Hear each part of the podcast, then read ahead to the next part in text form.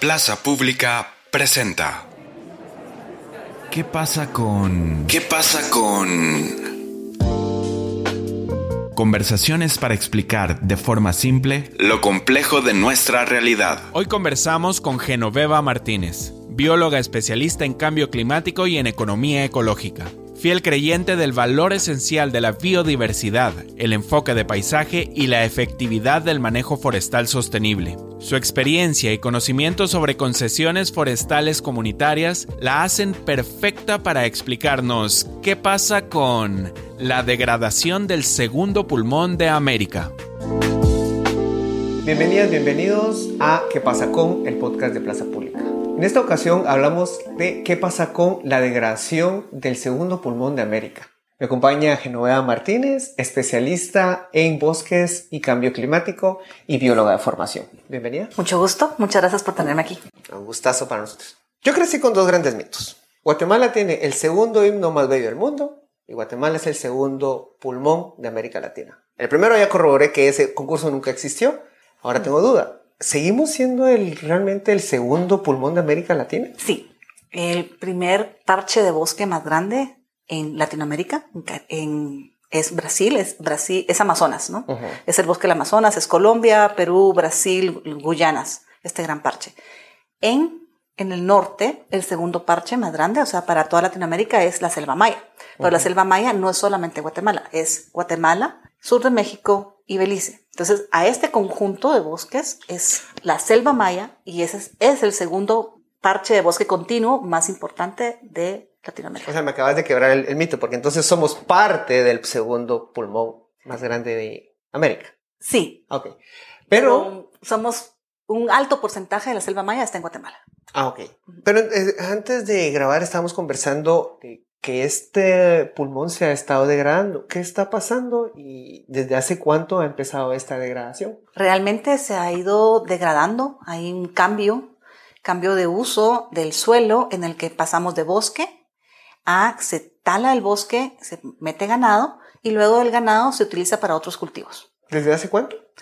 Los últimos, desde los años 70, 80, sin embargo, tenemos información de dinámica de cobertura de bosques del año 2000 para acá. Entonces yo te puedo hablar con datos muy bien del 2001 en adelante. Eh, sin embargo, sí eh, hay cosas interesantes. Por ejemplo, el año 96 es la firma de la paz. Entonces cambia la dinámica de gobernanza y de movimiento de las personas en el área. Entonces se retira el ejército, eh, hay muchos cambios y, las personas entran a hacer cambio de uso, botar bosque en el lado sur de Petén. Entonces, esto también hace que eh, luego el resto de las personas que se sigan moviendo se muevan hacia la Reserva de Biosfera Maya, hacia el norte. Estamos hablando de comunidades. Aquí todavía no estamos hablando de empresas, de, Palma, no estamos hablando de nada. quienes se están desplazando a inicios de los 2000, estamos hablando de comunidades, personas. Eh, personas. Eh, siempre hay que considerar que luego de que ya el bosque está talado y el suelo está limpio, entran empresas. Pero de primero son, son personas que luego van vendiendo sus parcelas y sus, sus parcelas, sus fincas a, a otras cosas. Por ejemplo, lo que os comenté, puede ser de ganado a otros cultivos. En el sur de Petén hay una dinámica muy interesante con palma africana que se ha expandido en la mayor parte del, del, del sur. Tú puedes viajar de Cobán hacia uh y estás rodeado de plantaciones de palma de ambos lados. Entonces, eso también hace que las personas se muevan hacia el norte y em, en el norte estamos hablando de otra, de otra dinámica, ¿no? En el que eh, tenés la Reserva de Biosfera Maya, que es como el corazón de la selva maya, la Reserva de Biosfera Maya, tiene eh, un conjunto de áreas protegidas en las que algunas son de categoría no tocar, por ejemplo, Tikal. En Tikal usted no puede talar árboles, es no tocar. Hay otras áreas en las que tenemos unas zonas de usos múltiples, en las que se permite un uso regulado y una zona de amortiguamiento en la que em, realmente es como un colchoncito, amortiguamiento entre las tierras productivas eh, normales de un área protegida. Entonces aquí sí se permiten eh, actividades eh, productivas. Para llegar al momento en el que se dividen estos, quiero que me confirmes o me botes un mito. ¿Quiénes son las primeras personas y quiénes son los primeros grupos responsables de esta deforestación? El comentario más común es, son las personas que habitan y que utilizan la leña O sea, talan los árboles para leña de consumo. ¿Realmente tienen responsabilidad eh, proporcionalmente? Es una excelente pregunta para un examen, te diría el doctor Schuster. Ok. Definitivamente eh, el uso de leña degrada, pero no deforesta. O sea, tendría que ser, cuando tú hablas de deforestar, es pasar de bosque a no bosque. O sea, Ajá. a tener, imagínate como que si fuera un, un brócoli Ajá. a un plato limpio. Bosque no bosque, eso es deforestación. Degradación es eh, cuando vas y se, y se extrae, por ejemplo, el caso de leña, se va extrayendo ramas secas, se van extrayendo algunas ramas, se van extrayendo todas las cosas, pero tú nunca llegas, tú lo que tienes es un plato con algunos brócolis, Algunos arbolitos de- vacíos. ajá, Ajá. y tienes vacíos, pero nunca llegas a convertirte en no bosque. Entonces, la- el uso de leña realmente es importante para degradación, pero no causa deforestación. Ujú. Generalmente, en el caso de Petén especialmente, el, la el primer cambio de uso es ganado. Entonces se bota el bosque, Se se, extrae eh, maderas preciosas las que hayan y luego se, se, se bota todo el bosque y entonces ya tenés eh, ganado. O sea, ya estamos hablando de una inversión fuerte. Sí, una primera inversión. Y luego eh, estas parcelas, estas fincas, eh, se venden en algunos casos a otros ganaderos o en algunos casos a empresas de em, productos agrícolas industriales, por ejemplo, palma africana en este caso. O sea, podemos, ellos pueden argumentar fácilmente que oficialmente ellos no son los que llegaron a botar el árbol, pero aprovechan la tierra que ya no tiene bosque. Eso es parte del- de la dinámica que hay. Entonces, Ujú. definitivamente, el que deforesta es, es el ganado, o sea, es, es el ganado generalmente. Entre- entonces, a partir de para entender las políticas públicas que se han ido implementando, ¿en qué momento se empieza a definir esto, eh, esta separación entre no tocar, el amortiguamiento? ¿Eso es una política que se construye desde Petén, desde el gobierno central? ¿O es una, o, o algo que ya se venía arrastrando desde hace años? En el año 89 se declara es, eh, el Sistema Nacional de Guatemala, el SIGAP, que es el Sistema Guatemalteco de Áreas Protegidas, Ujú, y surge el Consejo Nacional de Áreas Protegidas, que es el CONAP. ujú. En el año 90 eh, surge la Reserva de Biosfera Maya y muchas otras áreas protegidas. Entonces, en la Reserva de Biosfera Maya, en ese momento es cuando se establece, ok, Tikal es no tocar, el SOTS es no tocar, Laguna del Tigre es no tocar, son categoría 1. Ujú. Eh, la zona de, de, mm, amortiguamiento es esta, bar- esta, esta franja al sur, bueno, al sur de la reserva, ¿no? Porque está en el centro del, centro del departamento. Y la zona de amortiguamiento son estas áreas. Entonces, estamos hablando de los años 90. Luego, a partir del año 96 al 99, comienza a declararse las eh, concesiones forestales. Hay dos tipos de concesiones forestales, unas comunitarias y otras industriales. Em, nueve son comunitarias, dos son industriales. Entre, entonces, a partir de para entender las políticas públicas que se han ido implementando, ¿en qué momento se empieza a definir esto, eh, esta separación entre no tocar, el amortiguamiento? ¿Eso es una política que se construye desde Petén, desde el gobierno central? ¿O es una, o, o algo que ya se venía arrastrando desde hace años? En el año 89 se declara es, em, el Sistema Nacional de Guatemala, el SIGAP, que es el Sistema Guatemalteco de Áreas Protegidas, Ujú, y surge el Consejo Nacional de Áreas Protegidas, que es el CONAP. ujú.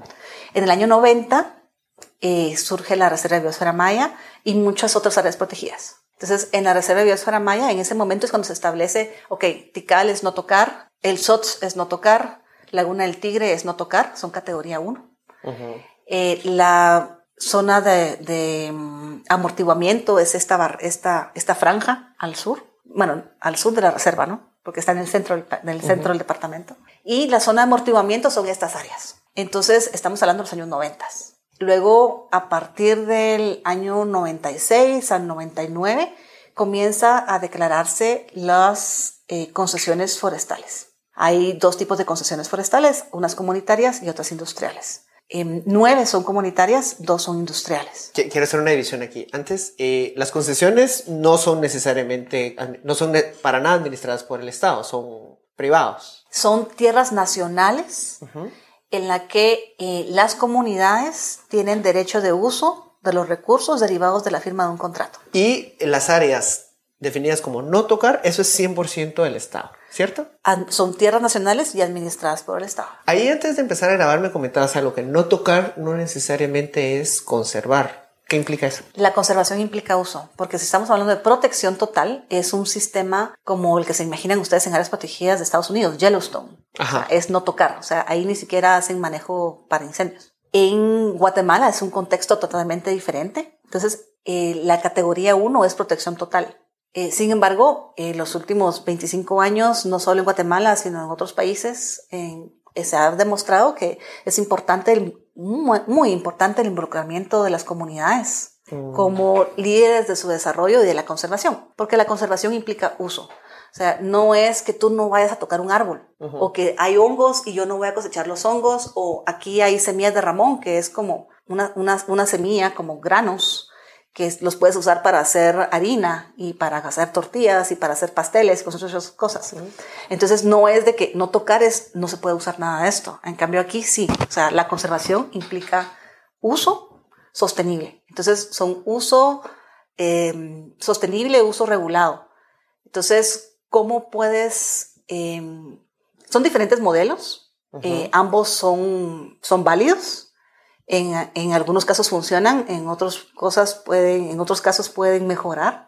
Em, sin embargo, eh, la conservación implica uso. Quiero pasar y aterrizar la conversación en buscar una solución. Estamos de acuerdo que siempre hablamos y nos ponemos tristes porque todo se está perdiendo. Pero hay un modelo que podría funcionar o que de hecho ya está funcionando y es el de las concesiones forestales. Contame más de eso. ¿Cuál es el objetivo? ¿Cómo nace? Y sobre todo, ¿qué es lo, cuáles son los beneficios que sí está trayendo? Perfecto, sí, definitivamente. El- las concesiones, el modelo concesionario surge a finales de los años 90, en las que el, el Estado, eh, por medio de un contrato con reglas muy claras, eh, da en concesión el uso de los recursos de un área específica. En este caso, en las concesiones comunitarias, eh, se permite el aprovechamiento forestal maderable, puede sacar madera. En Entonces, todo lo contrario al no tocar. Exactamente, es todo lo contrario a no tocar. Entonces tú te imaginas eh, como un área cuadriculada en la que aquí vas a sacar unos árboles este año y luego no vas a regresar a esta área hasta dentro de 20 años. Ah, Entonces los árboles se regeneran. eh, tienes eh, la extracción maderera específica, así como para esta área, con planes de manejo. Y eh, también tienes extracción de no maderables, por ejemplo, las palmitas de chate, que son las que eh, aquí en Guatemala los abuelitos decían, ah, vamos a poner hojas de pacaya para, en las Ajá. paredes y pino en el suelo, ¿verdad? Es un tipo de pacaya. El chate es un tipo de pacaya, son unas hojas ornamentales que duran muchísimo tiempo. Entonces, en las que eh, se han ido mejorando muchísimo la, en la manera de colectar y de manejar. Y es un producto de exportación importante, ornamentales. También eh, se está hablando de producción de miel, Que eh, también se está hablando de extracción de ramón, que fue esta, este grano que les estuve comentando, ¿no? Que es que mm, todo el mundo quiere comer ramón. Todo el mundo me refiero a los loros, a los monos, a... Es, un- es un fruto, tucanes, todo el mundo quiere comer ramón. Entonces, eh, lo que cae al bosque, al, al suelo, se cosecha, es un trabajo que realizan mujeres y eh, luego se tuesta, se muele y tú puedes comprar la bolsita de harina para hacer panqueques, para hacer pasteles, para hacer galletas. Entonces es un grano sumamente nutritivo y que es un parte del bosque y que se está manejando de una manera sostenible. Entonces, em, las concesiones aprovechan todos estos recursos, pero al mismo tiempo que aprovechan, como tienen derecho de uso de este recurso bosque, eh, también lo protegen. Porque si tú tienes derecho de uso, lo proteges y lo Es- cuidas. Eso te iba a preguntar, ¿cuál es la diferencia entre yo tengo una parcela ten, y a mí me interesa sacar ramón, sacar eh, to- todos estos eh, elementos? ¿Cuál es la diferencia entre una finca privada y una concesión? En las concesiones eh, está regulado. Entonces, en el momento que tú firmas el contrato, está el compromiso de eh, ser, em, obtener una certificación del FCC, que es el Forest Stewardship Council. Entonces, tienes que cumplir con todos esos requerimientos. También eh, tienes eh, la, el compromiso de hacer protección contra incendios. Entonces, tenés incendios forestales casi cero, cuando en otros, depende del año, este año ha sido húmedo, ¿no? Es un año la niña, el año pasado también fue la niña. Pero en los años del niño, que son muy secos, eh, el país arde. Y en las concesiones no arde, porque hay protección y trabajo constante de Y eso está demostrado, que, hay, eh, que, que está segmentado, donde hay concesión no arde. Hay un documento muy interesante que que lo puedes bajar de la página web del CONAP, que se llama Gobernanza en la Reserva de Biosfera Maya. Entonces ahí están esos mapas. Y también hay una publicación de eh, Rainforest Alliance, de deforestación, eh, de no incendios y de deforestación casi cero. Entonces, esto es una publicación del Consejo Nacional de las Protegidas, CONAP, con WSS. Yo, Francisco, un día me levanto y digo, quiero una concesión. Pon yo ir a vivir a Petén, inscribirme a CONAP y pedir una concesión? Las concesiones em, de la zona de amortiguamiento fueron entregadas a comunidades. Algunas son residentes, como uh o Carmenita. Entonces se les entregó a las personas que ya vivían en las comunidades. O sea, es, eh, en la esencia de la concesión es trabajar siempre con la comunidad. Con la comunidad local. O sea, esto es trabajo con la comunidad local. Es, sí hay un par de concesiones industriales. O sea, en teoría tú como, como industria podrías, eh, como son, es, un, es una concesión, ¿no? Es una licitación. Entonces, eh, en el año 2021 y 2022 ya fueron vueltos a, a dado los, por nuevos 25 años la ampliación de los contratos. Entonces ya no hay. Pero en su momento, si lo hubieras hecho en el año 2020, hubieras podido decir, yo soy una industria y yo estoy interesado. además, al, eh, a largo plazo, ¿ya se están mostrando algunos beneficios o este, cuáles podrían ser los beneficios a largo plazo de este modelo? Hay muchos beneficios. Definitivamente, si tú pones a pensar y cuando ves los análisis y los datos de deforestación, eh, casi cero. Comparando con el resto del departamento, tiene una deforestación de 1.5% anual, cuando el país tiene una deforestación de 0.5%. Estoy hablando de datos 2010-2016, que son los últimos datos, los datos más recientes de dinámica de cobertura. Pero em, estás hablando que solo Petén, como, como departamento, tiene una deforestación tres veces más alta que el promedio nacional. Mm. Entonces, que puedas demostrar que ha, habido deforestación casi cero, porque no sería mentir decir que es cero, pero casi cero, ya es una gran ganancia, ¿no? En esta área de las concesiones. También tienes el, la bajísima tasa de incendios forestales que también existen datos en los que puedes dar que las áreas de las concesiones eh, están mucho mejor conservadas por, de contra incendios forestales, porque están manejadas. Puedes ver el pago de impuestos, porque son actividades legales. Claro. Eh, la generación de empleo, no solo a hombres, sino también a mujeres y a jóvenes, o sea, está ahí empleo para, para toda la comunidad. Y em, también la conservación de la biodiversidad. O sea, no es que sea un escenario perfecto, pero es un escenario muy bueno en el que hay diferentes socios con cámaras y tú puedes ver los datos eh, de, cámaras trampa de los animales que están ahí. Y en un escenario muy hipotético, en el que de pronto hay una palmera gigante que se retira voluntariamente y deja ese terreno. ¿Sería posible implementar este modelo de, de, concesión? Y lo pregunto en el sentido de que si ya es tierra deforestada, ya es una tierra que ha sido desgastada, por la palma, por, por químicos. ¿Sería posible como retomar esa área? Bueno, todo depende de la voluntad del propietario, porque eh, las palmas están en propiedades privadas. Se cuenta que se retiraron los palmeros. se retiraron y, se, y, se, lo damos a una comunidad. Estoy imaginando. Eh, primero es de que eh, es más eficiente conservar que reforestar. En el sentido de que tú puedes decir, perfecto, que yo hago mi estudio de suelos y voy a hacer un proyecto de reforestación muy grande y voy a utilizar incentivos forestales. Em, sí, vas a, vas, a vas a crecer.